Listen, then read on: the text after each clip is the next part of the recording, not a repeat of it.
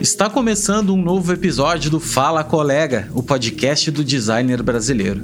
Eu sou o Léo Becker e no episódio de hoje o papo é com Victor Navorsky, um gigante do design brasileiro e vai nos dar um pouco da sua visão, tanto de vida quanto profissional. Esse episódio só é possível pelo apoio dos meus amigos e parceiros da Mocaperia, o melhor repositório de mocaps de mídia externa do Brasil.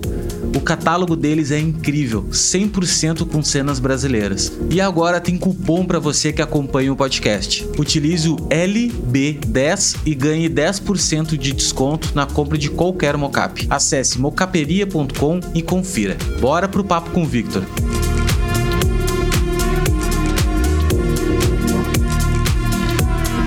Victor Navorsky, muito obrigado, cara, por ter aceito aí participar do podcast tu é um cara também aí, representante do design brasileiro, né? Fortíssimo. design gráfico, exatamente. Mas, cara, obrigado por tu ter aceito aí participar. É uma honra te ter aqui nos estúdios, né? Mesmo que cada um esteja no seu. É, é uma honra trocar essa ideia. O podcast aqui tem, tem essa missão de levar, cara, a história de todo mundo aí para inspirar e também fazer com que pessoas se liguem a nossas histórias, né? Histórias das pessoas que passam aqui e ver que é possível chegar em qualquer lugar, basta elas né, se, se dedicarem e enfim, a gente vai bater um pouco de papo em cima disso. Eu não te conheço, irmão, de verdade, assim, conheço teu trabalho há um tempo já, desde que eu comecei a produzir conteúdo aqui, já te segui e tudo mais. Porém, eu não conheço a tua história e eu acho que bastante muitas pessoas não devem conhecer também, e é para isso que a gente tá aqui. Eu não quero me alongar, quero que te extraia o máximo possível, e eu quero que tu te apresente, irmão, para nós e conte um pouco aí como é que era o Vitor pequenininho, se era o desenhista, se era o terror da escola e até os dias de hoje. Então, cara, obrigado mais uma vez e o microfone tá contigo aí. Pô, muito obrigado pelas palavras. Fico muito, muito honrado em estar tá recebendo esse convite. Eu, sinceramente, às vezes, eu, até hoje ainda me pergunto o que, que eu fiz para estar tá recebendo convite quando o pessoal me convida, porque eu, eu realmente não, não me enxergo com tanta. Uh, exclu, é, como é que você falou? Referência, assim. A, a, gente acha que tem esse problema, a gente não acaba não enxergando em si, mas depois você vê retrospectivamente, você vê que alguma coisinha ou outra a gente acaba é, levando né, para as pessoas, pelo menos uma, uma mensagem. É, bom, eu, eu talvez eu, eu não tenha parado muito para fazer essa reflexão ao longo do, do tempo. Né, sobre quem eu era quando eu era pequeno, mas com certeza uh, eu acho que como designer, né, a gente, a gente, a gente sempre tem um pezinho no design, né, sempre, sempre existe isso, mesmo que a gente não, não perceba, mas lá atrás, quando você vai olhar, você vê que desde aquela época você tinha alguma coisa. E engraçado, uh, eu não sei se eu tenho que seguir algum caminho aqui, se a gente vai falar de maneira aleatória, mas eu vou. Cara, é aleatório. Então eu vou começar. É, vai contando, vai contando. Eu vou começar então pela, pela pergunta que você me fez sobre como é que era o Victor lá pequenininho. É, cara, o Victor lá pequenininho, ele, ele era um cara que ele, ele sempre tentou desenhar, ele sempre tentou fazer, adorava arte, é, sempre gostei muito de cores. É, não vou dizer para você que, que com 7, 8, 9 ou 10 anos de idade era, era, era meu sonho fazer o que eu faço hoje. É claro que nessa idade a gente quer ser outras coisas, né? A gente quer ser astronauta, quer ser tudo, menos uh, desenhista ou qualquer coisa do tipo. Mas, é, mas sim, com certeza a arte entrou na minha vida muito cedo. É, tenho, tenho um histórico aí de tentativas, né? Porque eu vou dizer para você que hoje, com 36 anos, eu não, eu não digo que eu sei desenhar, não. Eu digo que eu tento mas a gente, a gente vai fazendo o possível. Eu, eu me recordo, principalmente quando, quando assim, se eu fosse parar para pensar, eu me recordo mais sendo uma pessoa uh, de de humanas mesmo do que de exatas. Eu acho que, que aí comecei a pensar mesmo. É, acho que posso definir como. Ah, eu acho que eu ia trabalhar com arte. Não sei se eu ia trabalhar com arte, mas eu sempre soube que eu não ia fazer algo nada muito ligado ali para as exatas, não. É, total, cara, porque principalmente no início, a gente falou agora, a gente não. Não, não quer, nunca vai pensar em ser designer. Não. Isso é uma profissão. Não. Hoje, meu, hoje, é. nem, Assim, até quando tu é mais velho, tu fica. Eu demorei para entender o que era designer que era design há muito pouco tempo, assim, realmente, né? Assim, porque tu acha no início que é muita parte visual, desenho, que é, ah, é, é artístico, é, né? É. E tu não tem a noção real, até porque é. eu acho que a cultura, né, velho? A gente não tem essa cultura na. Não, não tem. Na verdade, assim, essa cultura ela foi construída agora, com, com, com um pessoal maravilhoso que, inclusive com você também, que tá difundindo esse essa, essa, essa profissão, né? Pessoas que ensinam, tem pessoas que difundem, é, mas isso hoje é algo que as pessoas querem. Tem gente que já, já entra na faculdade querendo fazer design, querendo ser designer gráfico. Na época que eu comecei, a, sei lá, vamos botar aí 17 anos atrás, que eu acho que eu comecei profissionalmente a mexer com isso, há 17 anos atrás a gente não sabia nem se isso era uma profissão, o que, que tinha para fazer, o que, que não tinha, o que, que deixava de ser. Então, assim, era, era muito na tentativa e erro. Eu, eu, eu, quando entrei na faculdade, eu entrei na faculdade de publicidade e propaganda, eu, eu não sabia o que, que, que eu queria ser. Eu achei que eu queria fazer marketing, que eu queria trabalhar com, com venda de estratégia e venda de coisas. E, e, no final das contas, eu, eu lembro que eu entrei e a, a, uma das, das coisas que mais me fascinaram lá dentro foi a disciplina de de criação publicitária, que envolvia criação de peças, que envolvia design, que envolvia estética. E, e, muito pouco se falava na época. Na época é, era muito sobre DA, né? Era diretor de arte, era tudo, né? É, naquela época, 17 anos atrás, se falar, o cara mexe com arte, é diretor de arte. Ou ele é diretor de arte ou é arte finalista. Não tinha muito essa, essa clareza de, de de design, de ilustrador. O cara que não curtia a criação muito ia pra finalização. É. E o cara que gostava dos anúncios do, da Almap. Exato. Né, fazia, queriam fazer direção de arte. Exatamente. E, cara, mas deixa eu te perguntar um lance. E quando é que tu entrou na faculdade? Pra começar, quantos anos tu tem? Eu tenho 37, tenho 36, vou fazer 37 se eu não tiver errado. Pô, velho, tu sabe que eu tenho 36, vou fazer 37, cara. E eu também. Cara, eu tenho. Eu faço dia 17 de outubro. Ó. E faço 37. Eu também sempre fico assim, tá, 36. É que é. depois dos, Não, dos 30 tá foi, já, era, já era, né? já era. Perdeu o freio. Já era. Já se abraça. E... E eu tô nessa também, cara, há quase 20 anos, cara, nessa história aí de. E quando eu comecei, eu come... nem nem era, eu nem sabia o que era design, velho. Uhum. Eu gostava de, de computador, de, de Photoshop, de internet, gostava dessas coisas. Freehand. E, cara, eu comecei a trabalhar com isso, assim, sabe? Fazendo de tudo um pouco e, e depois de bastante tempo, e não faz muito tempo, acho que de uns 5 anos pra cá, que eu realmente compreendi o design, sabe? Assim, compreendi ele como uma como uma uma área, velho, sabe? Realmente, assim, uma coisa que é muito importante. E não só design gráfico, não só parte visual, a parte. Digo, a parte estratégica mesmo. exato, parte. exato. E, e, assim, cara, ficou muito mais. Isso que eu falo para as pessoas, assim. Muito, muito, muito mais importante a nossa área. Sem dúvida. E cada vez está ficando mais importante a nossa área. Não é porque tem mais negócios, apesar disso, tem muito mais negócios, muita mais gente tentando empreender, só que tem muito mais coisas então nós temos que se se diferenciar no meio desse, dessa multidão, né? É muito então, mais valor hoje. Muito mais valor, velho. Acabou a comod, o commodity, né? uhum. né? Tipo assim, a, a qualidade. Exato. Vamos dizer, ah, eu pergunto pros clientes às vezes, tá, mas qual é o teu diferencial? Não, é a qualidade, porque a gente faz a bala que a bala é, tem um açúcar. Mano, olha só, velho. O açúcar é. que tu compra é o mesmo açúcar que todo mundo compra. Exato. Não tem mais. Né? Ah, não, mas a gente comprou uma máquina da Alemanha agora. Velho, Cara, essa máquina falou... aí. Todo mundo tem. Né? Falando sobre, então... sobre isso, né? De, de, de, você falou aí dos diferenciais. Isso é, faz parte do briefing, né? A gente tem o briefing aqui, a gente sabe. Cara, uma das coisas que, que, eu, que eu sempre falo com os clientes aqui é o pessoal fala muito sobre.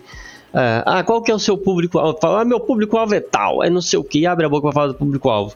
E de, um tempo, de uns tempos pra cá, eu, eu, eu venho falando pros clientes, e aí eu, isso eu nem, eu nem discuto muito, mas isso é uma percepção minha. Claro que tem, tem coisas que, que, que vão corroborar com o que eu tô falando, mas é, eu sempre falo pro cliente, esquece, esquece o seu público-alvo neste momento e foca com quem tá te ouvindo.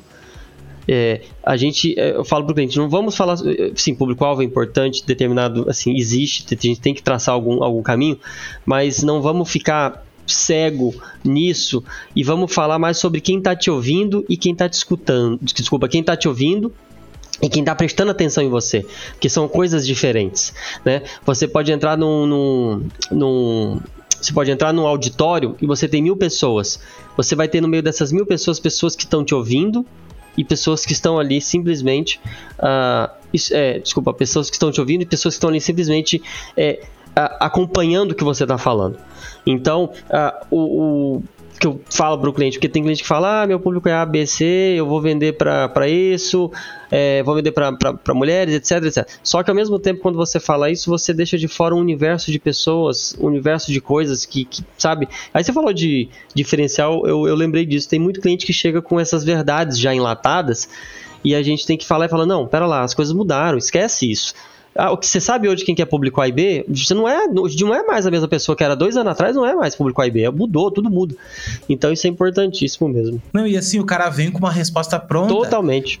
Que é o seguinte: ah, não, porque o meu público são designers. É. Cara, olha só, de repente, o que tá te comprando agora é esse cara. Exato. Mas daqui a pouco nem é teu público esse, não, daqui a é. pouco tu tá com uma oferta de um jeito, uma posição de um é. jeito que tá atraindo esse público. E tem outra coisa também. Hoje em dia, não, é perfil, são mulheres do uh, sexo, uh, mulheres de classe A, não sei o quê. Cara, daqui a pouco tem, uma, tem homens de classe C que não consumindo, gays, uh, pessoas é. estrangeiros, sei lá, outros públicos, né, cara? Outras. Exato. outras tipos de público que, não, que tu não tá vendo. Eu né? chamo. Tá eu, eu, eu, inventei um nome para isso, eu chamo isso de público orbital. É o público orbital, eu sempre falo para os clientes, é aquela pessoa que ela provavelmente ela não está no seu radar ela não é o seu público, você não pensou nela, mas essa pessoa ela quer você. Né? Ela pessoa ela, ela, ela, ela pode não estar tá dentro do seu ticket médio, ela pode não estar tá dentro do seu perfil de venda, ela pode não ter nada, mas essa pessoa ela deseja o seu produto e a gente não pode simplesmente ignorar. Tudo bem que a marca não vai falar com ela, não é com ela que você vai falar, mas ela vai entrar na sua loja. Então tem muita gente que vem lá e fala: "Ah, mas eu quero eu quero atender todo mundo, vou atender A, Z, B, não sei o que, não sei o que, não sei o que". Vou dar um exemplo aqui de um cliente fictício que entrou lá, vai abrir uma loja de, de, de celulares. Aí fala, não, vou vender iPhone, celulares tops da Galáxia. É, melhor ainda, vou dar um exemplo da Apple. A, a Apple não faz propaganda ah, pensando em vender para todo mundo. Ela tem uma pessoa, ela tem um público, ela tem um, um perfil de pessoas que vão. Ah, vão parar para ouvir o que ela está falando. Seja um computador que, em termos de spec, uh, custa 100 mil reais né? Para você ter um Mac, se você tivesse um Windows ali, você ia ter por uma fração desse valor. Seja, seja produtos assim, ou seja um celular novo que vai custar 15 mil reais. Tem pessoas que vão parar para ouvir aquilo ali. Mas ao mesmo tempo, você tem um público que às vezes não vai comprar aquele produto ali naquele momento, mas ele deseja aquele produto. Ele vai passar um ano, dois anos sonhando com aquilo e um dia ele vai entrar na loja e vai comprar. Então eu falo pro cliente: não se preocupa, você vai atingir esse público orbital naturalmente. Nada que você faça vai impedir ele de entrar na sua loja mas você tem que falar com alguém. Aí eu falo pro cliente, então a gente tem que definir com quem que a gente vai falar. Não, cara, e tu falou uma coisa que é muito fundamental, que é o lance de tu definir uma persona, definir alguém, né, ter alguém em mente. Tá, eu tenho esse cara em mente, mas não vou, não vou uh, excluir o resto. Mas tu acha o seguinte, cara, no, no meio de hoje que a gente tá, não só no meio de hoje, mas tu acha que é necessário a gente não, não tem como ter uma marca morna, né? Tu não consegue ter uma. Tu não pode ter uma marca. Ah, não, vou atender todo mundo. Não, eu. eu né? Tem que ter uma marca que tenha, cara, posição, né, velho? Ó, meu posicionamento é. é. esse. Você tem que saber o que você tá falando, para quem que você tá falando, e você tem que ter propriedade do que você fala. E, e mais do que isso, eu sempre falo pros clientes: não adianta mais historinha bonitinha e, e, e tentar vender é, propaganda de margarina se você não entrega isso. Não adianta porque o consumidor ele vai atrás, ele descobre. Então, promessa vazia não vai resolver mais. Não adianta você pegar lá no banco de imagem aquela família toda, a representatividade, o público LGBTQIA+, botar todo mundo lá, se você não entrega isso como valor final na sua marca. Se você não promove uh, atividades e políticas reais para sua marca. E a gente entra no SG e todo o processo que vai além disso. Mas eu sempre. E isso eu falo com clientes pequenos, tá, Léo? Porque é muito difícil a gente falar sobre isso com clientes pequenos. Porque o cliente pequeno ele ainda tá, tipo. Uh, ele, geralmente o cliente pequeno ele tá andando na sombra do cliente grande. É sempre assim. Ele olha o que o cliente grande está fazendo, acha bonito, acha bacana, aí vai querer implementar. Ele sempre está alguns passos atrás. E aí, quando a gente chega no estúdio, a gente já, já, já posiciona ele de um jeito diferente. Falei, olha, esquece isso aqui, que isso aqui já, isso aqui já foi. Não vamos pensar nisso de, de parecer bonito, não. Vamos, vamos ver o que, que de fato essa marca pode fazer para vender isso aqui, para ser assim. Aí tem muita cliente que sai e fica chocado. Tipo assim, Ah, não, mas isso é muito perigoso. Como é que eu posiciono minha marca assim? Eu posso perder cliente, eu posso fazer isso aqui. Mas esse é o problema. Se você não se posiciona e você quer atingir todo mundo, você quer ser amigão de todo mundo, você não vai ter personalidade, você consequentemente vai ter uma marca fraca. Então, infelizmente, se posicionar e ter atitude implica em você infelizmente você vai incomodar algumas pessoas e você tem que estar tá tudo bem para você isso. Para sua marca tem que estar tá tudo bem, entendeu? É, é, é, acho que levantar a bandeira, é, principalmente de todas as causas que a gente está falando hoje em dia, ambientais, sociais, governamentais, etc, etc. É, é, isso tem que ter um impacto na vida das pessoas. A gente atende, a gente atende alguns clientes lá de médio porte para pequeno e a gente toda vez que a gente vai fazer um posicionamento, que a gente vai construir uma persona, que vai fazer um tom de voz, a gente sempre chega e fala pro cliente, fala, olha, esse tom de voz é legal, olha que identidade bacana, olha como tá tudo conversando, mas preste atenção. Se isso aqui for da boca para fora, tem zero valor. Zero valor. Isso aqui não vai se sustentar. A gente sempre deixa isso muito claro para o cliente, porque é, é isso que ele tem que saber.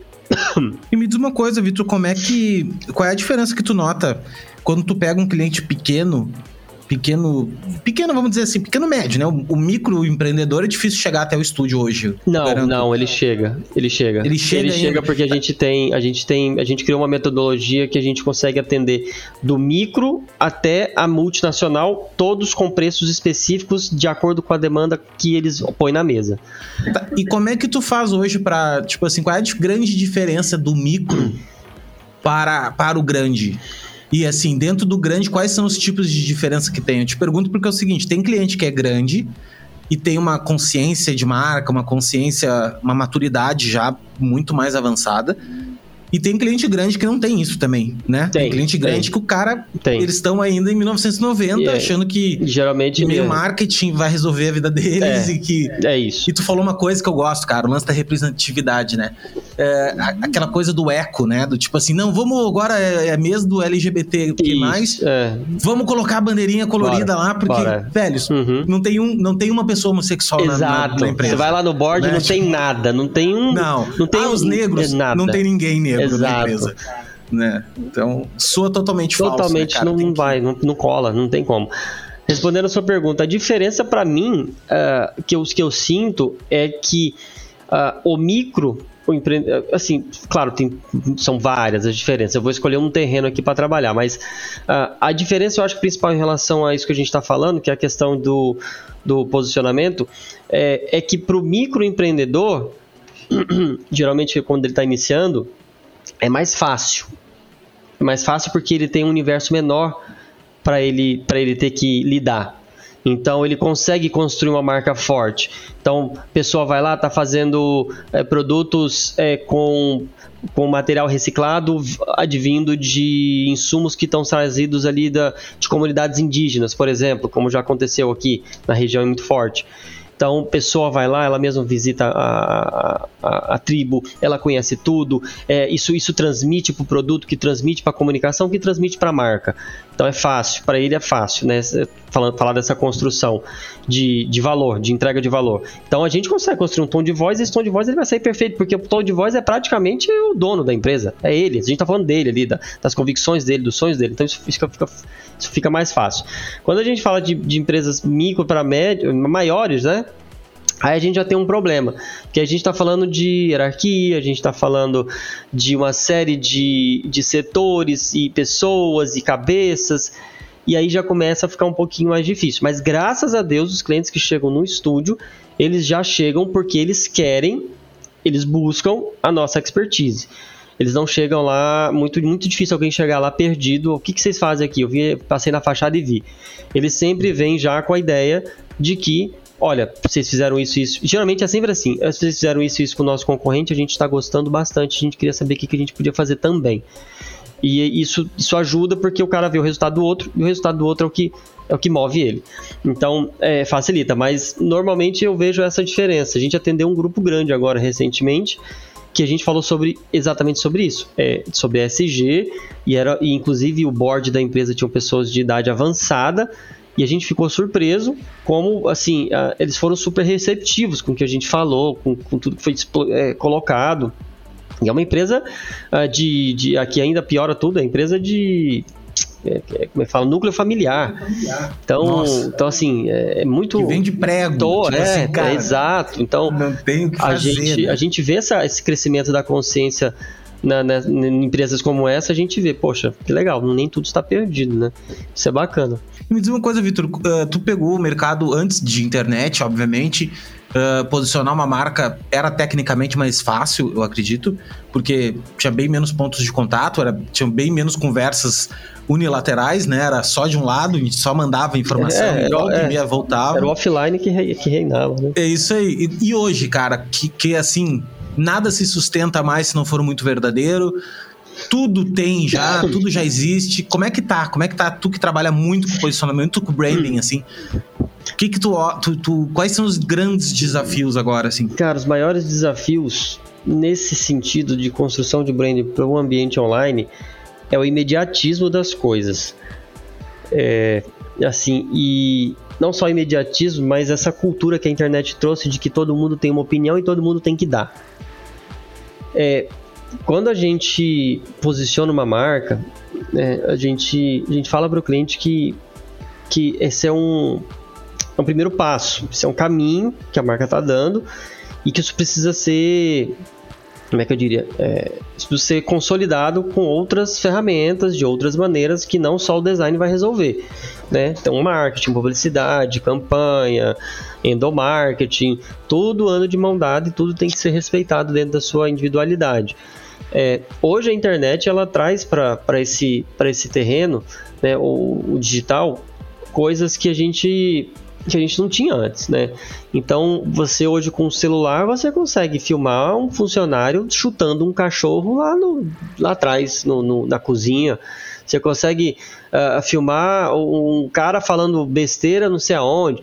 E aí a gente tem uma série de, de coisas que às vezes vão ah, refletir na empresa e nem, nem às vezes não necessariamente, tá? Não estou dizendo que isso, é isso acontece, mas uma empresa deixar isso acontecer nas, nas suas dependências é horrível, de fato. Existe alguma falha que tem que ser corrigida, seja em termos de pessoal ou de administração, isso, é- isso é um fato, não, não culpa de ninguém, mas existem coisas que, poxa, imediatamente acontecem, estão ali na internet e, e o tempo para você reagir e para você absorver o que está acontecendo. Então, é, aconteceu várias vezes, a gente. E eu não estou dizendo com clientes nossos, graças a Deus nunca aconteceu. Mas a gente vê casos aí, como por exemplo, acho que foi o Walmart, não foi? Que, que teve casos de racismo com Teve agressão. vários, mas o Walmart teve, também teve, teve do cachorro, não sei qual foi a marca Sim. que teve do cachorro também, que, que foi, deu exemplo, mas é basicamente isso. Que chutaram, mataram o cachorro, fizeram um monte de coisa com o cachorro. E, enfim, e aí você vai ver lá depois, nas redes sociais, nas mídias das empresas, às vezes o cara, o prejuízo já tá tarde para resolver. Né? E aí haja trabalho de, de, de, de marketing, haja reposicionamento, haja, haja tudo. Então, para mim, eu acho que o maior desafio é isso. Por um lado, é bom, a gente acaba vendo muita coisa que tem que ver, mas eu digo do âmbito de empresa, de posicionamento, de, de, de repercussão, a internet ela, ela, ela traz uma camada de, de imediatismo que antes não se tinha, né? Então, eu acho que fica complicado administrar tudo isso ao mesmo tempo. Então, por isso que eu volto a falar. E, e por isso que eu volto a falar, eu acho tão importante. Não adianta vender discurso bonito se não faz na prática. Né? Então, assim, ah, esses exemplos dessas empresas. Poxa, como é que chega nesse nível? Vai falar que você não tem culpa do funcionário agir assim? Claro que você tem culpa do funcionário agir assim, porque você não tem políticas internas que impeçam isso de acontecer. Você não tem treinamento, você não tem conscientização, você não tem algum tipo de, de ferramenta que vai impedir isso de acontecer. E aí vai adianta o que? Você ir lá para a comunicação, para sua marca, dizer que você é amiguinha dos cachorros, que você é isso, que é inclusivo. Se lá dentro da sua empresa você não tem ferramentas que, que tangibilizam isso. Então, é, é, sem dúvida nenhuma, é um desafio. Não, cara, que bom, muito bom ouvir isso, assim. E também tem esse lance, esse lance para mim do eco verde, assim, então o cara é eco, né? E tudo também te, não é nada a ver, não, não representa. É, Eu a acho gente, muito- a gente já teve, inclusive, clientes pequenos que chegaram falando, nossa, vamos fazer isso, isso, isso, e vamos fazer esse material, porque isso é. O que, que é o cara o produto? Não lembro que Tipo de- papel reciclado. É, aí tinha umas coisas extremamente vazias e no final das contas não ia mudar nada no mundo, mas ele queria porque fulano viu aonde que ia fazer. Falei, olha, não adianta a gente ser meio verde, não adianta ser 80% verde. O teu produto ele não é verde. Não adianta a gente embalar ele num, num, num papel de samambaia, entregar para o cara e dizer que você é verde, que não é, ele não vai colar. Entendeu? E fica muito pior. Então, às vezes, é, é melhor você assumir a sua responsabilidade, ou seja, realmente, gente, nosso produto não é verde, mas olha, olha o que nós estamos fazendo do outro lado aqui, olha que a gente está replantando, ou está fazendo isso, ou a gente está doando para não sei aonde. Aí dá, mas ficar, sabe, maquiando, realmente. Encontra, encontra os teus pontos fortes e bate neles, né? Tipo, levanta exato, eles. Exato, exato. E não inventa os fracos, né, cara? Não, não é. tenta inventar. Sim, sim, não faz sentido, né? Não faz. E, Vitor, me diz uma coisa, cara. Uh, como é que funciona hoje a questão de prospecção do teu estúdio? Tu, vocês fazem isso ainda ou não? Ou é totalmente reativo? As coisas vão entrando e ou lá atrás, como é que tu fazia? Pra galera que tá começando. Porque assim, a galera que escuta aqui não são não, não, não tem estúdio na grande maioria, uhum. são pessoas, são freelancers e tudo. Como é que foi o teu início, assim? Como é que tu começou e hoje como é que se dá esse Cara, processo? eu vou voltar, eu vou voltar lá em 1900 e fumaça e eu vou dizer como é que eu comecei. Lá em Barbacena. Lá em, vou falar exatamente o passo a passo, porque isso eu não me esqueço e, e eu sei que isso é importante para mim, foi, deve ser importante para alguém. Quando eu decidi ser freelancer, uh, eu já tinha passado por várias agências, eu já tinha passado por algumas gráficas, então eu tinha uma base de, de conhecimento grande. Mas eu sabia uma coisa, eu sabia que eu não queria, porque aqui na minha região não tinha muita agência, então eu já tinha acabado o leque de possibilidades que eu podia, ou eu voltava para as que eu tinha saído, ou eu ia para outro lugar. Então eu não queria fazer nenhuma das duas coisas, eu falei, vou trabalhar por conta própria. É, no meu tempo que eu fiquei nessas agências e nessas gráficas, eu já tinha a, a experiência de atendimento, porque eu atendia nesses locais. Então, eu tinha construído um relacionamento prévio com algumas pessoas, com o mercado, eu, eu ia atender, as pessoas me conheciam, sabiam que era eu que fazia todo o trabalho. Então, para mim, quando eu saí das agências, é, não é que ficou fácil, mas eu já sabia onde ir. Eu não, eu não simplesmente é, saindo e falava, que onde que eu vou agora? Para onde que eu olhar para esse? Não, eu sabia que se eu fosse em tal empresa, talvez eu tivesse uma abertura, que eu conhecia fulano que poderia. Então, assim, usar o seu networking nesse momento é importante. Esse primeiro ponto. Segundo ponto, como eu já tinha trabalhado em agências e eu, eu, a última agência que eu saí, eu pedi demissão, eu, eu, eu, eu, contabilizei o seguinte: eu tenho, na época, né? Eu tinha seis meses de auxílio desemprego, que eu fiz uma negociação com, com o chefe. Tinha seis meses de auxílio-desemprego, e aí eu falei: olha, eu tenho seis meses para criar uma carteira de clientes e conseguir tirar pelo menos o que eu tirava de salário no, no, no na agência que eu trabalhava. São seis meses que eu tenho para fazer isso, recebendo, né, para não passar fome, para eu poder é, criar uma carteira de clientes. É, essa era a minha meta. Então, isso que eu defini. Se em seis meses eu não conseguisse, eu voltaria a procurar emprego. Graças a Deus deu certo. É, então, é, planejamento para quem vai tentar ser freelancer é muito importante. Você tem que saber ah, aonde você vai, em termos de, de, de, de, cliente, etc. Eu sempre recomendo você começar localmente, porque a internet ela é boa, ela é bacana, mas ela, ela, eu acho que ela, ela é difícil você criar uma voz na internet da noite para o dia. Você não consegue criar relevância da noite para o dia, a não ser que você trabalhe por muito tempo. Localmente é um pouco mais fácil, dependendo do seu mercado. Se você não tiver uma São Paulo da vida, que tem muita coisa. Mas, como eu sei que a maioria das pessoas, às vezes, é, são de interiores, eu vou me focar nessas pessoas, né? É, eu acho que você construir um relacionamento no seu mercado local é importante, mesmo que seja pequeno porque o mercado local ajuda você a criar relevância, porque a relevância ela começa local, depois ela parte para outros locais, foi o que aconteceu comigo. Então, é, teve muito disso. Então, quando eu saí das agências e eu fiz esse planejamento, a primeira coisa que eu fiz foi visitar esses clientes que que eu sabia que eu tinha uma abertura. E aí deu, deu certo, porque alguns deles acabaram fechando algumas coisas comigo. Outra coisa importante, onde eu passei eu nunca fechei portas, então os donos das agências, os donos das gráficas, todos me indicavam, todos recomendavam meu trabalho. Eu nunca fui de fechar portas, isso, isso ajudou muito. Então eles acabaram, ah, fulano saiu daqui, onde é que ele foi? Não, agora ele tá trabalhando sozinho, vai lá falar com ele. Então isso ajudou muito. Então, é, isso, isso, isso foi uma outra dica que eu, que eu, que eu dou para quem está querendo, né? Não fechar portas. E aí, além disso, claro, é, aí vem uh, todo, todo o processo, né? Que já, enfim, acho que hoje já está mais do que explicado, né? O que, que você vai fazer, onde que você vai focar, que, qual que é a sua especialidade. E aí, em relação à prospecção, depois dessa época, depois desse, desse, desse tempo, né? Que eu, que eu fui atrás de alguns clientes, desde então eu nunca mais precisei prospectar. Nunca mais, porque um sempre gerava outro e aí a relevância local veio, depois que a relevância local veio, isso ficou exponencial. Hoje a gente atinge o estado inteirinho, até, até outros estados aqui do norte. E também, depois da pandemia, veio também a relevância nacional, porque a gente começou aí, foi investimento mesmo. A gente começou a investir em Instagram, publicidade, alguns clientes internacionais, e aí hoje a gente tem essa, essa tranquilidade. Então, os clientes eles sempre aparecem é, o orçamento ele sempre vai, vai, sempre acontece de ter orçamento. É muito difícil passar um ou dois ou três dias sem a gente ter que responder pedido de orçamento, mas é tudo muito natural, muito orgânico. Mas isso não significa que caiu da noite, que caiu do, do caiu no colo, né? É, foi uma construção que veio lá de trás, começando regional, começando com relevância local e depois isso foi expandindo. Nunca nada é de, por acaso, né? Nada é por, por mas uma coisa que tu falou para mim que é minha história também é assim, é o lance de não queimar pontes.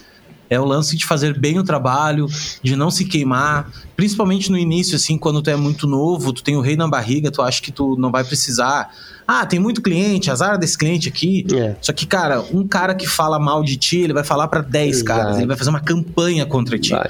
Já o cara que faz bem, fala bem de ti, o que tu fez bem para ele, muito difícil ele vai falar. É, né? ele, vai é incrível, assim. Ele vai ficar tão empolgado, ele vai falar pra um ou dois, e se, se tocar no assunto, é. tocar no assunto quando perguntarem para é. ele. Mas o cara que tu sacaneou, tu fez alguma coisa. É, esse, esse, ele tá numa missão. Ele vai levantar é. de manhã hum. com ódio no coração e vai te queimar. É, ele, ele tá numa missão, é ele tá na missão. Então, assim, cuidem muito para não se queimar. E sabe uma coisa que eu, sabe uma coisa que eu sempre fiz aqui no estúdio, eu faço até hoje, isso para mim também é, é, fundamental, que é eu, eu pago para não ter cliente ruim e, e, e, não ser mal falado. Eu prefiro pagar do meu bolso para que esse cliente saia daqui no mínimo com o assunto encerrado.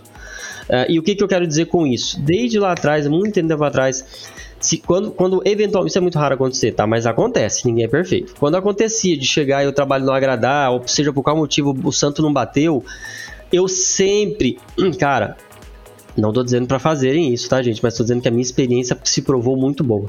Eu sempre peguei o dinheiro e devolvi 100% pro, pro cara. Se quiser devolver 50, 30, qualquer coisa, aí fica a critério de cada um. Mas eu sempre fiz questão do cara entender que, olha, não deu certo, não foi culpa minha, nem foi culpa sua, tá aqui, eu vou diminuir o mínimo o seu prejuízo, eu estou tomando prejuízo por nós dois, mas eu não quero que você saia daqui com a má impressão minha. Por que, que porque aí tu pergunta, por que, que você faz isso? Porque o mercado era pequeno demais. Mercado pequeno demais, eu não posso me dar o luxo de sair é, é, tendo, tendo gente falando mal do meu trabalho para futuros clientes, para propensos clientes. Então eu preferia assumir aquele risco. Então eu lembro até hoje de um cliente que eu terminei de fazer o trabalho por, por, por, por questões de falta de tempo do cliente, ele não soube passar um brief, não tinha tempo de aprovar. Foi um processo muito ruim. O cliente não estava satisfeito, ele não pagou.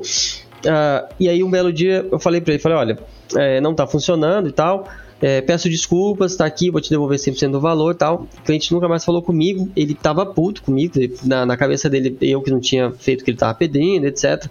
Ficou por isso. E, cara, depois de, eu vou ser sincero, acho que uns 4 ou 5 anos, eu encontrei esse cliente num, num evento de um outro cliente meu e esse cliente esse cliente que tinha que eu tinha devolvido dinheiro e tal na época ele era amigo desse outro cliente e aí eu perguntei, né? Aí ele falou: tá vendo isso aqui, ó? Foi esse fulano aqui que me indicou você. Aí quando eu fui falar, falei: ah, não, já conheço ele. Falei: não é, ele que indicou. Então o cara para o qual eu tinha sido um fracasso na época, para ele, me indicou para outra pessoa que era, no momento, naquele momento, um dos meus maiores clientes. Um dos, um dos caras mais fodas que tem. Então, uh, eu vi, assim, naquele momento eu falei: olha como é importante você ah, é isso que você falou, não queimar pontes, né? Você, você não sabe o quanto de influência aquela pessoa tem. Você não sabe o quanto de portas aquela pessoa pode abrir.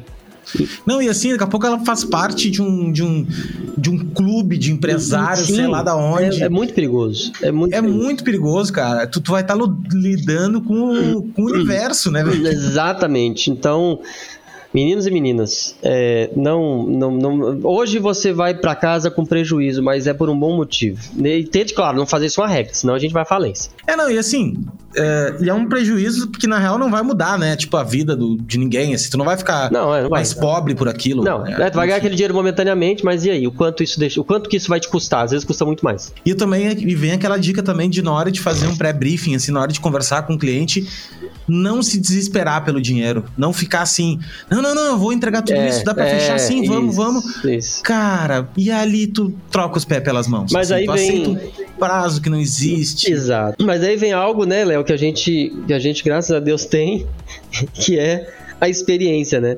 Depois de, depois de 20 anos, você consegue sentar na frente do cliente, você consegue ler ele. Você, vê na hora, você né? tem um não, filtro. Tu vê só já. pelas perguntas. É, Exato. É, só pelas perguntas. Então o filtro ele vai fortificando de tal forma que às vezes.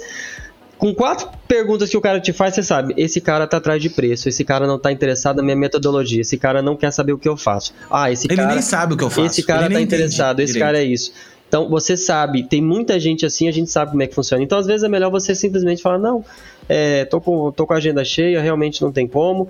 Se você quiser, semana que vem a gente pode conversar. E você vai deixando o cara lá, você vê se ele tá interessado mesmo. Um dia ele volta, um dia não volta. A gente vai tendo esse, esse jogo de cintura, né? Uh, ah, para poder lidar. A gente manda orçamento, mas a gente tem que saber que não é todo cliente que que vai, que vai render bons frutos. É, e faz parte do. Faz do parte, business, faz né, parte, cara? é normal para qualquer um. E, e é muito importante, porque nós lidamos com, com tempo, né? E se a gente perder tempo, a gente tá ralado.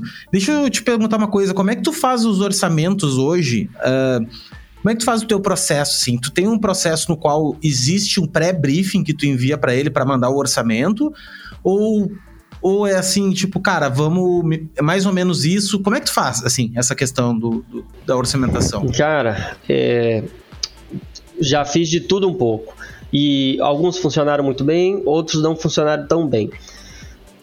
Para mim, hoje o que funciona é conversa. É, é, já tive casos de mandar briefing, já fiz formulário inteligente, já fiz por e-mail, já fiz por tudo, todas as maneiras possíveis e imagináveis. E para mim, para mim, tá? Pode ser que para outras pessoas funcione de outra maneira, eu não vou julgar. Eu acho que tem gente que trabalha com briefing é, por e-mail que funciona muito bem. Eu já vi casos, inclusive, mas no meu caso eu prefiro conversar. Eu prefiro conversar com o cliente porque eu eu, tenho um complexo, um complexo de médico, eu acho.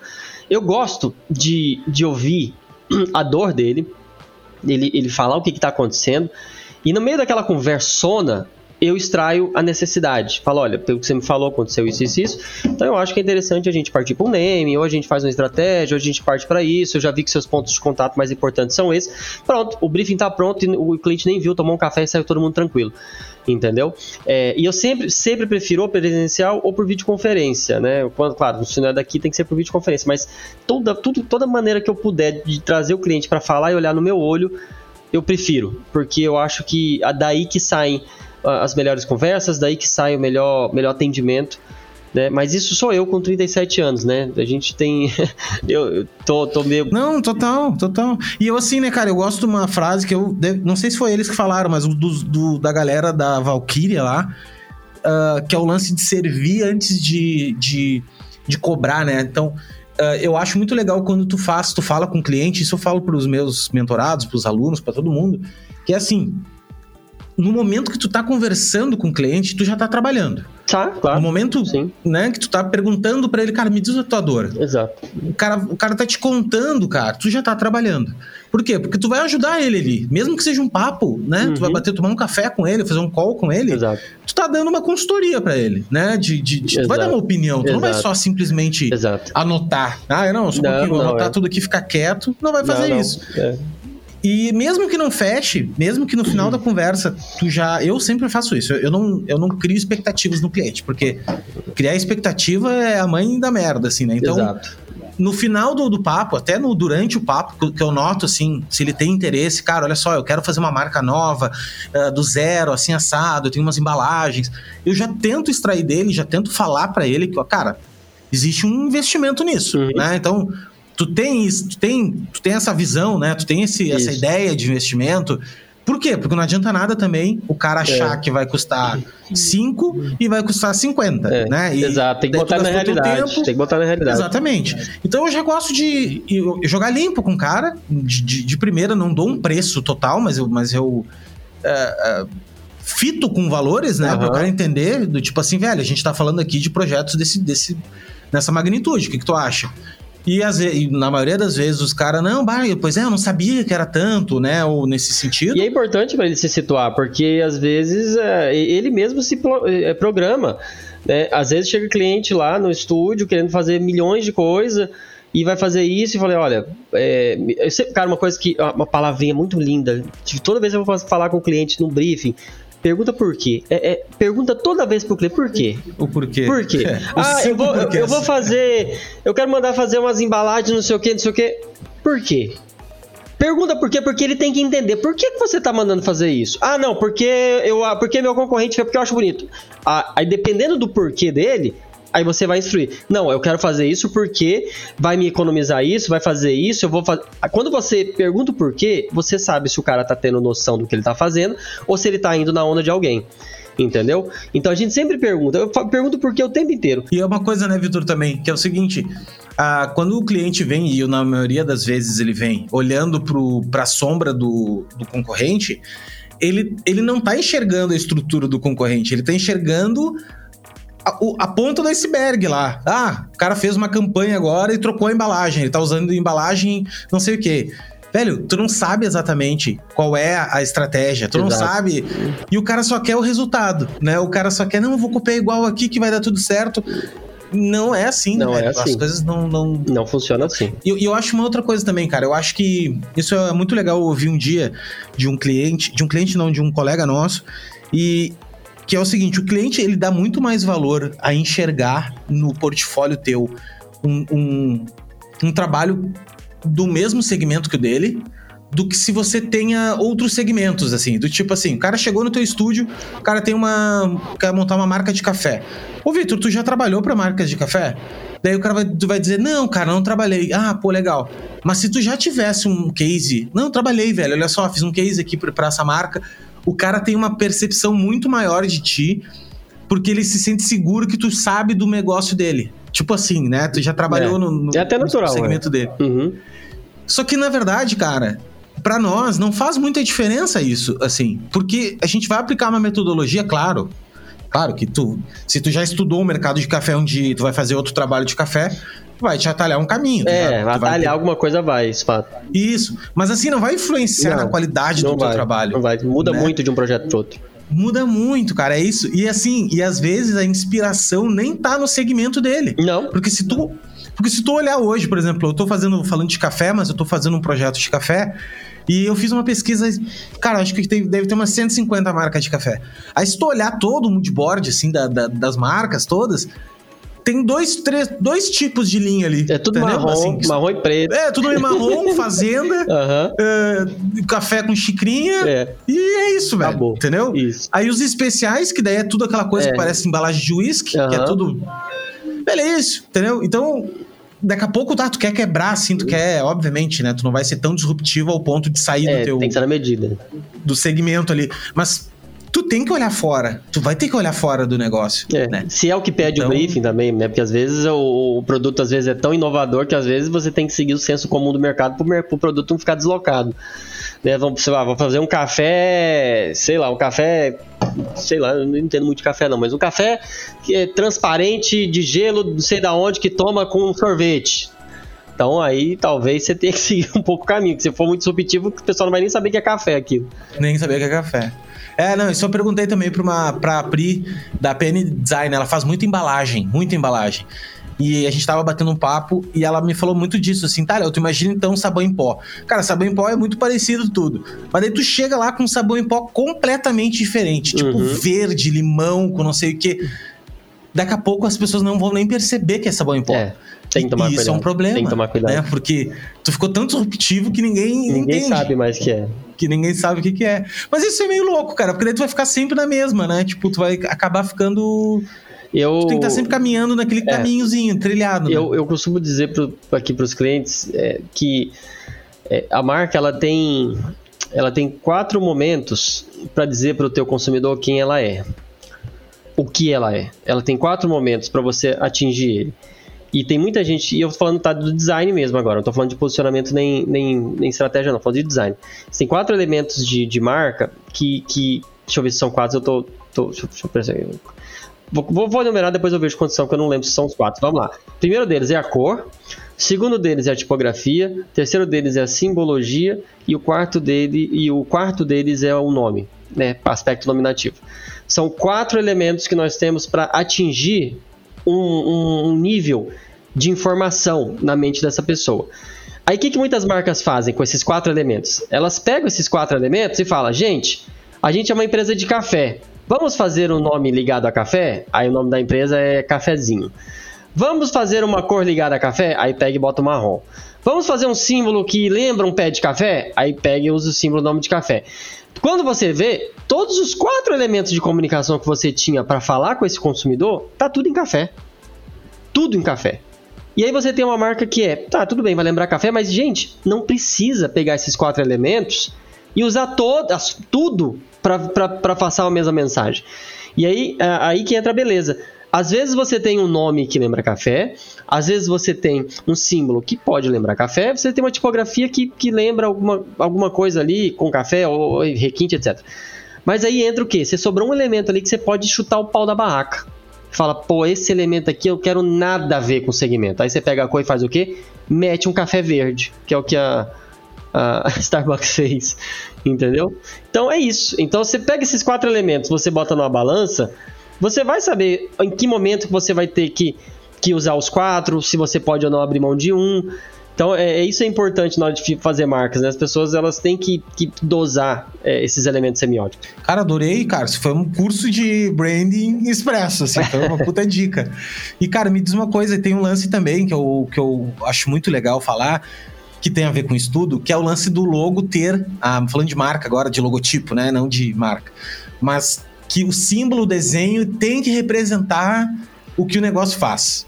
Então, tipo assim, ah, o café, uma marca de café. Ah, então tem que ter o cafezinho é, ali. É. É, tem que ter. Cara, a Apple não tem o. O que, que é a maçã, né, velho? Não é nem o nome. Não tem nem o. Ah, não, mas maçã tem a ver com Newton. Velho. Não, não tem. Não foi. Não tem. Não tem não, nada não, a ver. Não, é um... não, mete essa, não. Não, não mete essa, não. O cara criou um nome totalmente nada a ver. É. Foi um nome aleatório, cara, Foi. vamos fazer aleatório. O, o, símbolo era horroroso no início, era tipo feio pra caramba. E, e assim, a marca fala, faz outras coisas. Então eu acho que um logo não precisa. É, é para mim, isso que, o, que as pessoas não entendem, principalmente a gente, que nós que vendemos as marcas uhum. para os clientes. Que é o seguinte, cara, a marca ela é um elemento de um conjunto Exato. de elementos é. que, que nós temos que construir para estar tá comunicando os atributos, para tá, ela é um identificador da parada. Mas tu não uhum. vai contar a história, um posicionamento de uma marca não, não com um logotipo, né, velho? Não vai. Não tu pega o Dutch Bank, deve, aquele. É. O Dutch Bank, que é um quadrado com, com. Não vai nem deve. Não tem, porque a marca. Como é que tu vai fazer isso, cara? Não é, não, só a foto do seu RG conta a tua história inteira? Não Exato. Então, não tem... Com a tua foto. Historiar é. da tua foto. Tu, tu olha, tu olha pra minha carteira de, de, de, motorista aqui e conta a minha história, então. Se, se a imagem é tão importante. Não, não é assim também. Tem que ter um. É, é uma construção, é um, é um processo, né? Não tem não tem não tem essa coisa de tem que ter porque tem que ter. É, bate tudo no que eu falei.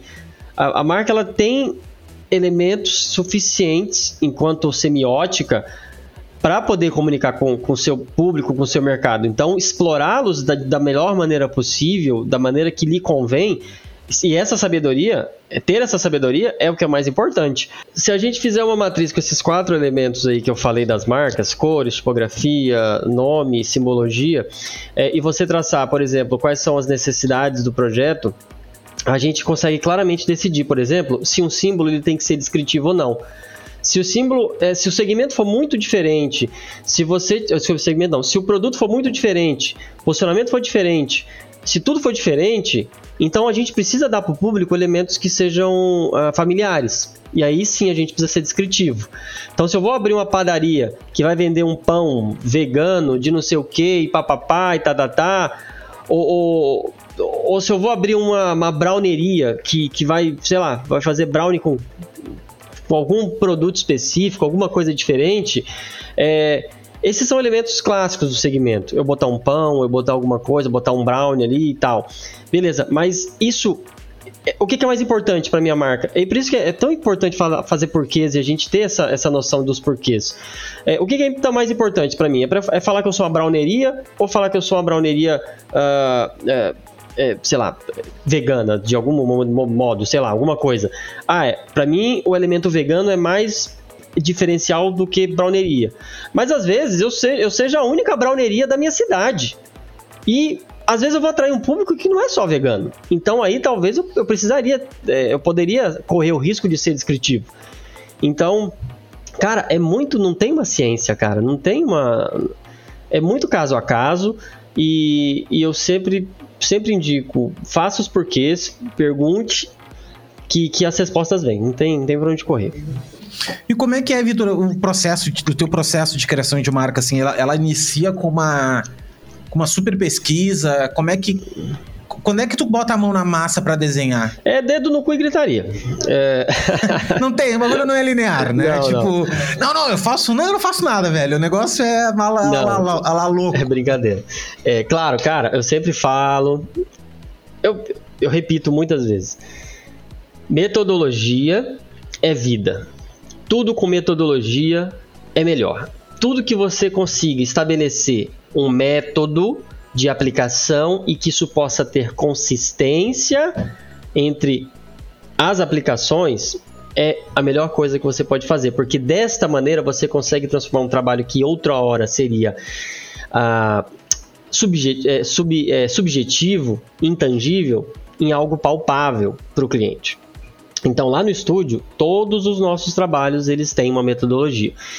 E por metodologia, entenda-se início, meio e fim. Todos os clientes que saem e entram, todos eles passam pelas mesmas etapas, pelos mesmos processos. É, o resultado é, é diferente para cada um deles, mas todos eles a gente faz o mesmo trabalho. Então, a nossa metodologia hoje, ela, ela, ela consiste, vou falar sobre o design de marca, que quase todas elas compartilham um pouco da mesma ideia, porque foi, foi, foi criada tudo no mesmo balaio. Mas a nossa metodologia sempre consiste em, primeiro, uh, fazer uma conversa extensa sobre o negócio. Nessa conversa extensa, identificar quais são as necessidades do projeto, se o projeto ele vai contemplar um branding, se ele vai contemplar um naming, se ele vai contemplar só o design de marca, se ele vai contemplar registro, se ele vai contemplar posicionamento, tom de voz, ponto de contato, ilustração, é, embalagem, enfim. Isso a gente vai definir no briefing. Definido no briefing quais são as etapas do nosso projeto, a gente passa para execução e aí a execução ela vai variar também conforme as etapas. Eu não posso ir para o design de marca se eu tiver que passar pelo branding, pelo name. Primeiro a gente vem pelo branding, depois a gente vem pelo name, e aí vai andando. Mas aí é, vou dar o, o, o, exemplo do design de marca direto, né? Sem name, sem branding nem nada. O, o design de marca geralmente a gente faz como? A gente elabora uma etapa em que, primeira etapa, cinco clientes fecham um contrato com a gente, a gente faz uma reunião de briefing, que é uma conversa informal. Né? Nessa conversa a gente define lá quais são as necessidades do projeto, faz os porquês, como eu já falei. Definida essa conversa, a gente passa para um processo de criação. E esse processo de criação, que é o processo em que isso vai para a equipe, e aí eu delego para as pessoas que têm que, que fazer. Se tiver um projeto que precisa ter um ilustrador, se tem um projeto que tem que ter um, um trabalho de tipografia, um trabalho de lettering, a gente vai alocando o, o pessoal para fazer cada uma das etapas e no final das contas a gente junta isso tudo numa apresentação. É, esse, esse processo, todos esses processos que eu falei para vocês, eles têm prazos certos para acontecer. Então o cliente sai de lá sabendo que a gente tem 20 dias úteis para entregar o primeiro round de, de aprovação. A gente sempre chama de primeiro round de aprovação. Então a gente tem 20 dias úteis para desenvolver todo esse processo. No final desse processo, a gente apresenta para o cliente e ele vai decidir se o que a gente fez foi assertivo ou não.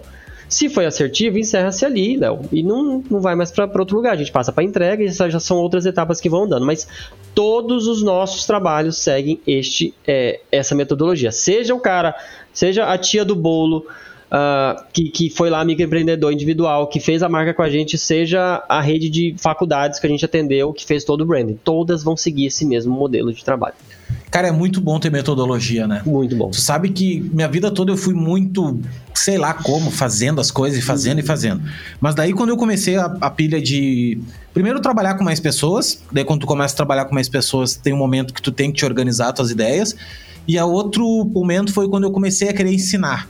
Tipo, cara, sempre gostei desde muito novo a, a passar adiante e tal. E, ah, cara, quero ensinar. Mas, meu, para ensinar eu preciso documentar o que eu sei, né? Senão não tem como eu passar adiante. Exato. E é muito prazeroso documentar, porque assim, te dá uma segurança. Hoje em dia, ah, cara, entrou uma marca, pode ser de qualquer coisa. Ou, sei lá, pode, qualquer trabalho, velho. Qualquer trabalho. Porque tem etapas ali que eu vou passar que elas vão me aliviar a pressão, né? Então, tá. pô, tem um momento de pesquisa. Tá, beleza, cara. Eu sei que naquele momento ali já vai me aliviar um pouco. Eu já vou enxergar o que que tem, o que que não tem.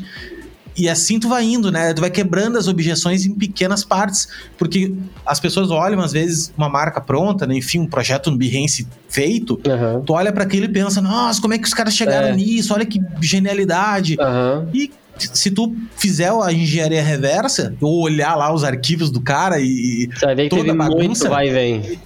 Nossa, teve 500, assim. Uhum. E, e, às vezes o cara tá no banho pensando numa Isso. coisa, puta, tá aqui o símbolo, velho. Na Isso, primeira já. É, é. No primeiro dia. Daí tu pensa, não, não pode ser. Cara, eu já sonhei eu, eu com a marca isso. pronta na minha cabeça. Eu já Mas, sonhei. Claro, cara. cara, eu saio da reunião com a marca pronta na cabeça. já sonhei. Eu sei como ela vai ser. eu só não. Eu só não As cores, tipografia, já vem tudo. Não, tudo. O tom dela, assim, eu sei o Se peso. Se a gente tivesse uma impressora cara, na cabeça, né, cara? Esse é a máquina de ganhar dinheiro. Total. Total. Daí eu volto, volto penso assim, meu, tá, mas como é que agora eu vou é. explicar isso aí? Porque não adianta, não adianta simplesmente é. eu sentar e desenhar, não, tá aqui a marca. Tá, beleza, meu. Uma parte da equação eu sei, o X eu já sei o que, que é. Agora eu vou atrás do resto. Como é que é o Y? O que, é o A mais e B? A cilada, o que, é, né? E a cilada que é. muitas vezes na cabeça, quando você tira da cabeça e põe no papel, você fala, eita, pô. Que merda. Caraca. Ou aquele lance assim, ó. Deu não, ruim. Ou aquele lance que tu, tu desenha lindo. Ah, é, tá lindo o símbolo. É. Aí tu vai, daí tu vai tentar vetorizar aquela merda nossa, caixa. arregacei. Agora, agora, agora, vem, agora o selo azul vem. Aí você vai. Não, agora vem. Agora, fudeu, agora, agora já era. Eu, cara, o terror para mim, o terror para mim é quando eu escolho a cor, tá na minha cabeça a cor maravilhosa. Aí eu boto essa cor e eu vou testar o contraste. E aí eu começo a testar o contraste e nada funciona. E nada presta. E aí, de repente, quando eu vi, eu perdi a paleta de cores. Aquela paleta de cores que eu fiquei cinco dias na minha cabeça, apaixonado nela, de repente não funciona para um projeto. Cara, nesse momento, eu sou o Pablo Escobar na piscina vazia. Sabe aquele meme do Pablo, olhando. do Pablo Escobar uhum. olhando pro, pro, pro, pro, pro é, aquele gifzinho. É, sou eu. Olha, que, cara, você fala, meu pai, cara. Tava tão perfeito na minha cabeça. Eu sou uma farsa. Eu sou uma, eu sou farsa. uma farsa. É horrível. Já era. Não, cara, mas é muito. Eu, eu, eu acredito muito nisso e eu tava conversando com outros. Também eu conversei ontem com o Gabriel, cara, que ele é o Gabriel Ramos. Ele é super bom, talentosíssimo, assim, um cara de marca muito bom. E, e eu perguntei, tá, o, o, Gabriel, como é que tu faz? Uhum. Tu faz um sketchbook, tu descreve no papel. E, e, ele disse assim: não, velho, eu adoraria escrever. Mas a primeira coisa que eu faço é abrir o Illustrator. Eu abro o Illustrator e escrevo o nome da marca. Aí ali, velho, eu começo a ver, tipo, sou, ah, isso aqui eu sou dessa funciona. Escola. Eu sou dessa escola. Cara, eu, não, também, eu também não tenho esse clima. Tem gente que faz. O Pedro, 50, o Pedro no quarto falou. criativo, ele é uma máquina de fazer rascunho. Pois é, velho.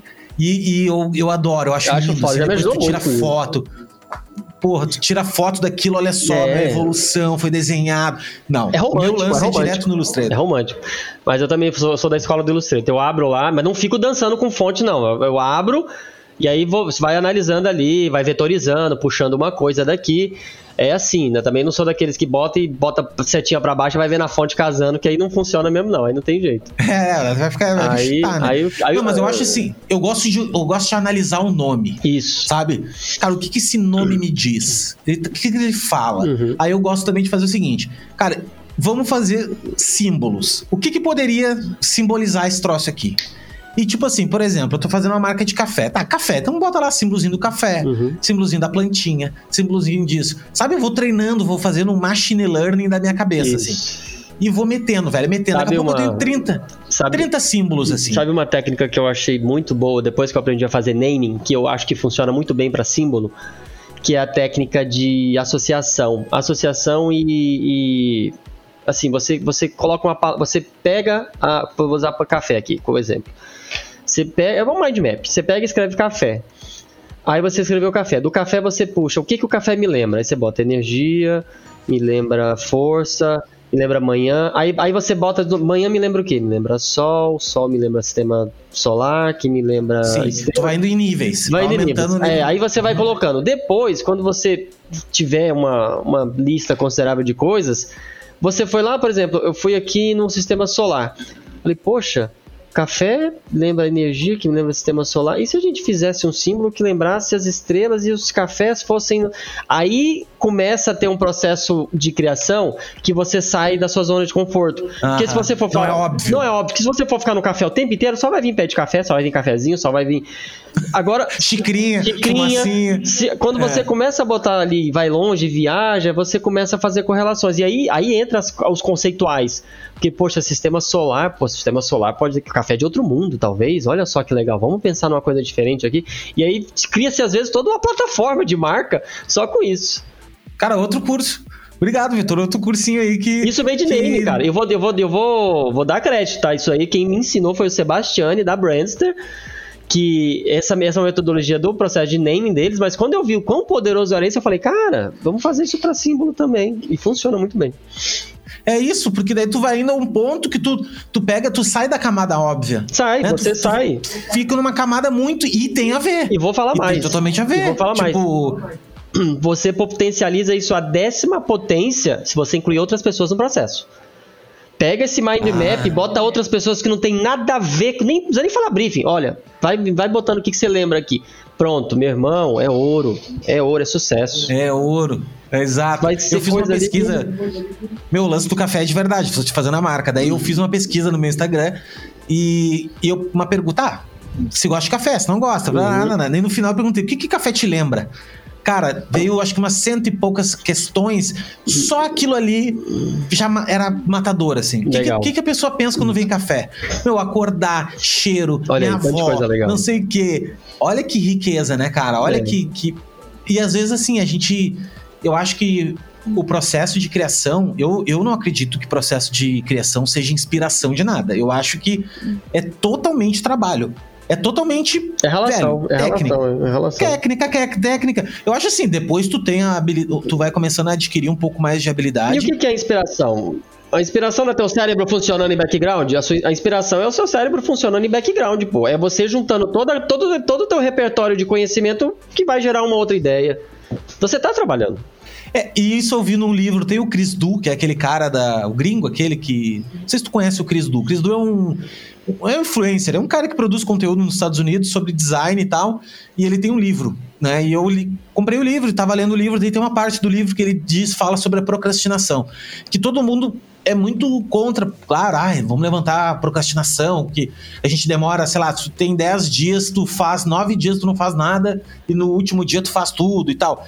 E ele dá uma outra opinião sobre isso que eu acho, me identifiquei muito com isso que tem a ver com esse lance que a gente tá dizendo. Que é assim, cara, eu não fiquei sem fazer nada nos nove dias. Uhum. Na verdade, eu tava maturando aquela história, eu tava ali, dava uhum. uma navegada, pesquisava e tal. Quando eu sento para fazer, eu já tenho muito do que eu, do que eu já respirei, você tá economizando já olhei. tempo de trabalho, mas você tá trabalhando. É. Exato, claro, que eu, não, não vamos ser também fantasioso, que tem gente que tem, tem vezes que a gente procrastina mesmo. Mas eu digo que tem grande parte que não. Tem grande parte que tu tá ali olhando. Meu, às vezes eu tô olhando um filme. Tô olhando um filme, eu sou muito de. gosto muito de direção de fotografia, né? De color grading, assim. Uhum. E, e, eu tô olhando um filme e eu fico olhando o cenário, assim, às vezes, né? Tipo, daí tem um livro lá. Aí eu tô olhando uma série agora bem legal, e daí a, a mulher tem no escritório dela, tem uma palha cheia de livro. Aí eu já tava lendo os livros que tem ali. E, velho, às vezes uma coisa te lembra. Uhum. Oh, olha aqui, velho. Isso aqui podia é. se fazer tal coisa. E aí tu. E não é criatividade isso. Isso para mim é tu tá, tá aberto, tá ligado nisso e entender que a nossa criatividade vem de ligar os pontos, vem de Exato. pegar esse, esse, esse monte de repertório que tu tem e buscar. Só que ele não é a maioria das vezes ele não é consciente, ele é não, inconsciente. É, não funciona na hora que a gente né? quer, não tem um botão.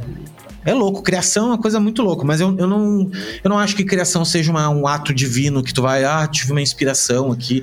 Tanto é que quando tu tem essas inspirações e senta para fazer, na maioria das vezes não dá certo, né? O que vai aprovar é o que tu é. racionalizou de verdade. Assim, né? Exato. Né? Tipo... E outra, é... Isso é... gente, isso é a ideia, a ideia inicial, o conceito inicial, gente, é um, é um princípio, uma fagulha de um processo enorme.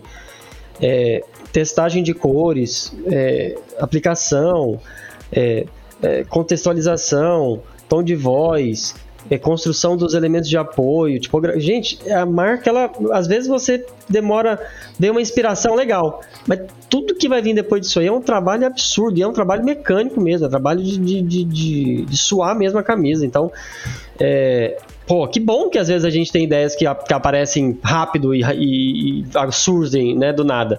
Porque o trabalho que vem depois é, é exaustivo. É muito difícil você criar uma marca assim, boa, bem feita, é um trabalho de, de dias mesmo, meses, dependendo do projeto. É, exatamente. E também tem um lance de desapegar das ideias, né? Porque às vezes tu tá ali apegado, ah, não, foi genial, cara, é. o cliente tinha que gostar, isso aqui. E, velho, não tá adequada. Porque uma coisa eu acho legal, é uma coisa que tem que se dizer, não existe bom e ruim, existe adequado. Existe que funciona. O que funciona, velho, olha, ah, porque poderia ter aqui uma versão que o cliente não aprovou, uhum. mas é maravilhosa, velho. É a, versão boa é a versão que foi pra rua, a versão que tá rodando. Tá funcionando. É a que tá funcionando, né? Exato. E às vezes tem quanto rebranding aí tu vê de marca que, ah, não, é mais bonito, mas, velho, não, não é só de tem bonito. Que funcionar, que tem que funcionar. Tem que, tem é. que ter a ver. E, Vitor, me diz uma coisa: uh, se tu pudesse dar uma dica para ti lá atrás, quando tu começou, o que, que tu fala, falaria hoje, assim?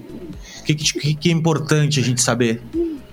no nosso mercado? Cara, essa é pergunta difícil pra caralho, hein? Porque muita coisa que a gente passou, muita muito conhecimento. Uh, assim, se eu pudesse me encontrar no passado e falasse alguma coisa, é, eu acho que mais do que uma dica técnica sobre o processo, porque o processo ele sempre teve, e eu acho que sempre está com a gente o processo. Quem faz, quem trabalha com isso, ele sempre vai ter o processo do lado. É, mas a dica que eu daria é. E pode ser meio clichê também, mas é. É, é não tapinha nas minhas costas e falar. Vai dar certo. Porque eu acho que isso é mais importante hoje para quem está começando do que eu dar uma dica técnica ou, ou, falar de algum outro processo, porque o processo, as pessoas elas elas adaptam, elas fazem. Meu processo, meu processo pode não funcionar para você e vice-versa mas aquele tapinha nas costas. E um vai dar certo, mano. Todo mundo precisa ouvir isso quando tá começando, sabe? Porque a gente tá cheio de gente falando que não vai dar certo. Tá cheio de gente botando dificuldade e, e pô, uh, é difícil, cara. É complicado quando você quer fazer uma um, dar um passo, né? Principalmente se você tá pensando em ser freelancer, ser designer gráfico.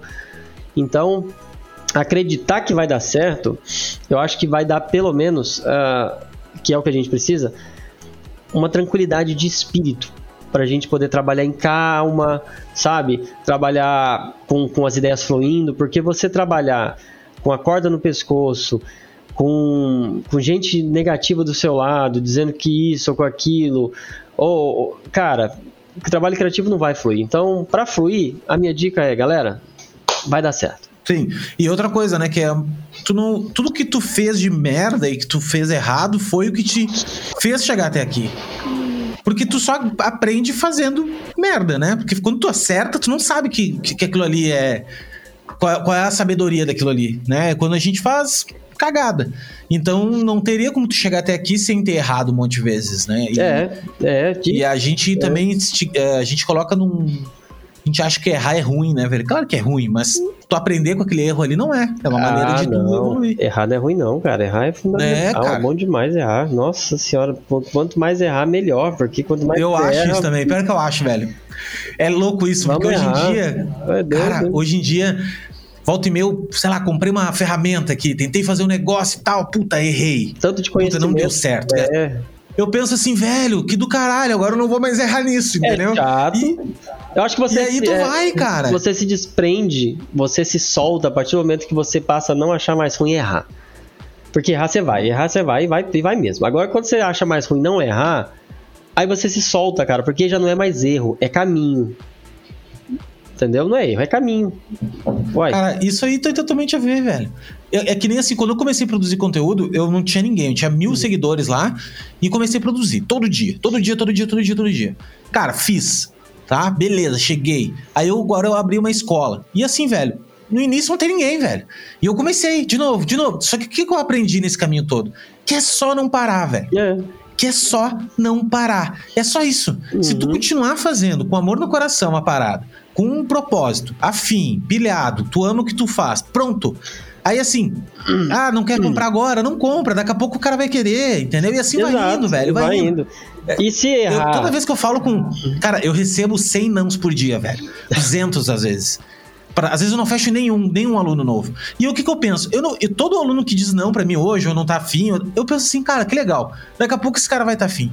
Porque em algum momento ele vai estar. Tá. Algum eu sei que vai, sabe? E tem que pensar E assim. se não tiver, tudo bem também. E tem que sabe? pensar assim.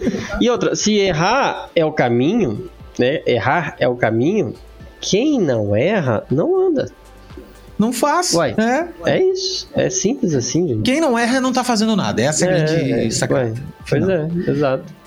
Vitor, obrigado pelo, pelo teu tempo, irmão. Foi um. Cara, tu é um cara muito incrível, assim. Pô, tem que legal, um conhecimento. Cara, eu agradeço. Putz, cara, um conhecimento muito massa. E espero que você que está escutando também tenha curtido muito. Sigam, eu vou marcar aqui no episódio os, os, os arrobas do Vitor, lá o site, tudo Segue mais. É lá. Victor, né? É, é, pode marcar o arroba Navorski Studio que aí você segue a gente lá, é onde a gente coloca o nosso portfólio. E galera, vamos, vamos lá. Tô, sou uma pessoa muito, muito, muito aberta. Se precisarem qualquer dúvida, tô no inbox. Não é sempre eu que respondo, eu não olho toda vez, mas o que eu puder ajudar, eu tô aqui para ajudar. É, acho que tamo junto aí. É um dos 50 funcionários que o Victor tem lá. Nossa. Que que vai olhar do, dos impérios Nossa. na Vorsk. Chega na cidade lá, velho. É o seguinte: posto de gasolina na Vorsk. Pergunta é, de... farmácia na Vorsk. Vai na Vorsk, pergunta de... Tabelionato. Bom, tabelionato é uma fábrica de dinheiro, né? Ah, não, cara. cara tá louco. Meu, obrigado. Quero te fazer um convite também, Vitor, pra gente voltar aqui, falar mais vezes, fazer live. Cara, já, cara, já tô mal acostumado, já. Gostei do papo, gosto dessa conversa. Hoje, hoje foi muito bom. Hoje eu tô meio, meio, meio com a virose, peço até desculpa aí que eu tô muito pigarro, mas ah, acho que ajudou até a minha cabeça a ficar mais leve também. Tava pilhado. Que bom, aqui. velho. Puta, que bom. É um prazer, um prazer mesmo. Faço isso com, com muito amor aqui. Obrigado você que está acompanhando a gente também. Sigam o Vitor lá e a gente se vê na próxima. Valeu. Valeu, galerinha.